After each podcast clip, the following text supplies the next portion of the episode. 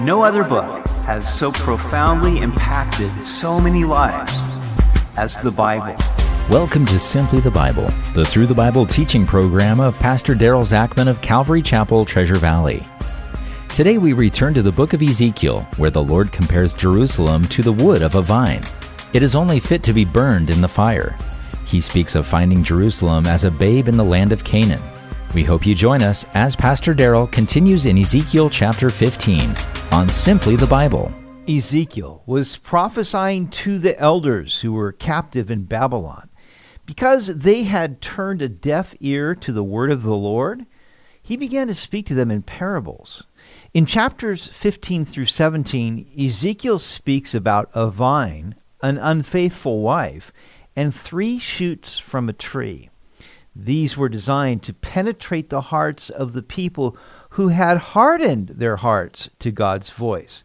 And at the same time, they would impart spiritual knowledge to those who were seeking the Lord.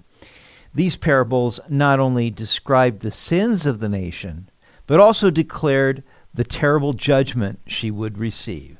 We continue in Ezekiel chapter 15.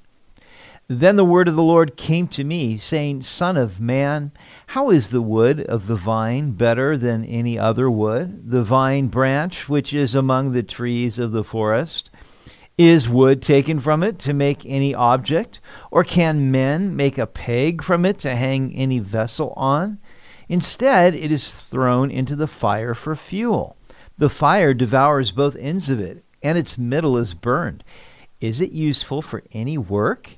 Indeed, when it was whole, no object could be made from it. How much less will it be useful for any work when the fire has devoured it and it is burned? Now, the vine is a symbol of Israel. Isaiah used it in his parable of the vineyard in Isaiah chapter 5. Jesus used the vine as a symbol in John 15, where he called himself the true vine and his followers the branches. The purpose of the vine is always to bear fruit. God looks for fruit from his vineyard. The fruit we bear is the fruit of the Spirit, which is love. And it is also the fruit of good works and the fruit of souls being added to the kingdom. Jesus said that if we abide in him and he abides in us, then we will bear much good fruit, but apart from him, we can do nothing. But the problem with Israel was that despite many warnings, neither the northern kingdom nor the southern kingdom bore fruit. Therefore, they were under God's curse. The Lord was no longer concerned now with the fruit of the vine. That time had passed. Now he spoke of the wood of the vine. If the vine did not bear fruit, then all you had left was the wood, and of what use would that be? Unlike the wood of a tree, you could not use it as building material. You couldn't make any furniture out of it. You couldn't even form a peg to hang a pan on or even your coat. It was good for nothing but fuel for the fire. And even at that, vine wood didn't burn very long. You could only really use it as kindling. If the wood of the vine was not useful before it was burned, then how much less would it be useful after it was burned? Therefore, thus says the Lord God, like the wood of the vine among the trees of the forest, which I have given to the fire for fuel, so I will give the inhabitants of Jerusalem, and I will set my face against them. They will go out from one fire, but another fire shall devour them. Then you shall know that I am the Lord when I set my face against them. Thus I will make the land desolate because they have persisted in unfaithfulness, says the Lord God. Because the vine had been fruitless, God would give its wood to the fire. He would set his face against the inhabitants of Jerusalem, and they would be consumed. They would be judged with multiple burnings. These multiple fires were successive Babylonian invasions. The first occurred in 605 BC when King Nebuchadnezzar took the temple treasuries to Babylon along with some of the best young men, including Daniel and his three friends.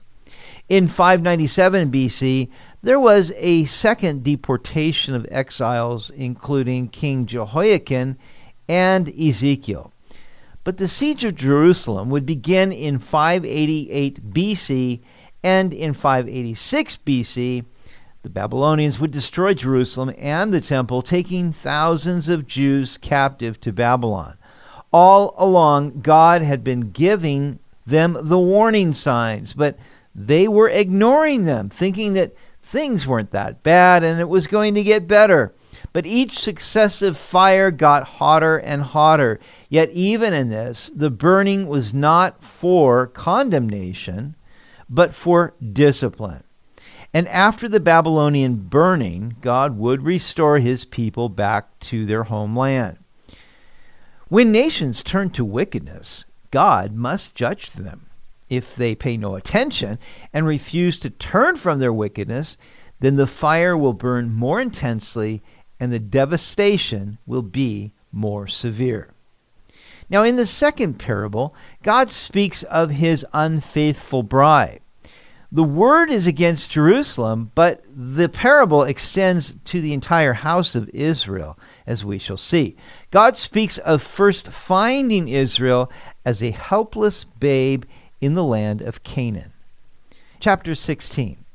Again, the word of the Lord came to me, saying, Son of man, cause Jerusalem to know her abominations, and say, Thus says the Lord God to Jerusalem Your birth and your nativity are from the land of Canaan. Your father was an Amorite, and your mother a Hittite. As for your nativity, on the day you were born, your navel cord was not cut, nor were you washed in water to cleanse you. You were not rubbed with salt or wrapped in swaddling cloths. No eye pitied you to do any of these things for you, to have compassion on you, but you were thrown out into the open field when you yourself were loathed on the day you were born. God says to cause Jerusalem to know her abominations. You see, Jerusalem was the last holdout. She was the capital city of the southern kingdom and the apple of God's eye. During Israel's glory days under David and Solomon, Jerusalem was the spiritual and political center of the nation but despite all of this, and the Lord dwelling in her in the midst of the temple, she refused to turn away from her abominations and became an unfaithful wife. So God goes back in time to her history. The Lord chose Abram when he lived in Ur of the Chaldees and brought him into the land of Canaan, where the Amorites and Hittites lived. These were pagan and idolatrous peoples. Israel was as an infant who had been abandoned.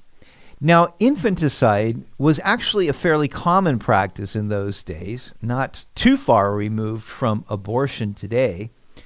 An unwanted child would be tossed out, even into the field. Now, in this case, her cord was not cut and she was not washed with water. Usually they would do these things on their babies and then rub them in salt as an antiseptic and wrap them in swaddling cloths. But none of these things were done for her because nobody cared about her. Anti Semitism began early on. And when I passed by you and saw your struggling in your own blood, I said to you, In your blood, live. Yes, I said to you, In your blood, live. I made you thrive like a plant in the field, and you grew, matured, and became very beautiful. Your breasts were formed, your hair grew, but you were naked and bare. So God saw Israel coming from the land of Canaan, and he had compassion on her. He saw her struggling in her blood. He chose to make her thrive, and she grew up to adolescence. I believe that this would speak of her going into the land of Egypt. But she was still naked. Now, even in Egypt, we know that the children of Israel worshiped idols, and so she was naked. The idea here is that she was not clothed in righteousness. When I passed by you again, I looked upon you. Indeed, your time was the time of love. So I spread my wing over you and covered your nakedness. Yes, I swore an oath to you and entered into a covenant with you, and you became mine, says the Lord God. So now that she was in Egypt, she had entered the time of love. She had become a young woman. And so he said, I spread my wing over you. Now we know from the book of Ruth that to spread one's covering or garment over a, a woman, a virgin, was to say, I'm going to be your covering. I would like to be your husband. And so uh, he entered then into a covenant with her. And of course, that happened at Mount Sinai. And in reality, that was a marriage covenant between Yahweh and Israel. Then I washed you in water. Yes, I thoroughly washed off your blood, and I anointed you with oil. I clothed you in embroidered cloth and gave you sandals of badger skin. I clothed you with fine linen and covered you with silk. I adorned you with ornaments, put bracelets on your wrists and a chain on your neck. I put a jewel in your nose, earrings on your ears, and a beautiful crown on your head. All of these things God did for Israel as his bride. The washing with water speaks of washing with the water of the Word of God. Anointing with oil speaks of the anointing of the Holy Spirit. Being clothed in fine clothes speaks of the righteousness that God imputed to his people. And being adorned with jewels speaks of beauty and the fruit of the Spirit. And all of this God did because he loved Israel. Thus you were adorned with gold and silver, and your clothing was of fine linen, silk, and embroidered cloth. You ate pastry of fine flour, honey, and oil. You were exceedingly beautiful and succeeded to royalty. Your fame went out among the nations because of your beauty, for it was perfect through my splendor, which I had bestowed on you, says the Lord God.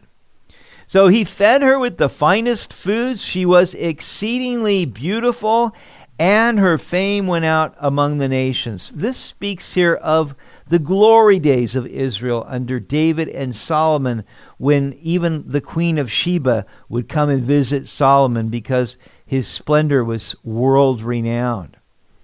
Thus the Lord had compassion on Israel and he gave her his best attention. He loved her as his bride and as a loving husband. He did everything he could to provide for her and beautify her, to anoint her and to make her holy. But as we will see tomorrow, she did not love him in return. You've been listening to Simply the Bible, the Through the Bible teaching program of Pastor Daryl Zachman of Calvary Chapel, Treasure Valley. For more information about our church, please visit our website at calvarytv.org. That's calvarytv.org. If you have any questions or comments, please contact us through our website. To listen to previous episodes, check out our Simply the Bible podcast, and please leave us a review. Tomorrow, we will see where the Lord speaks out against Jerusalem for her unfaithfulness as his wife. We hope you'll join us as we continue in the book of Ezekiel on Simply the Bible.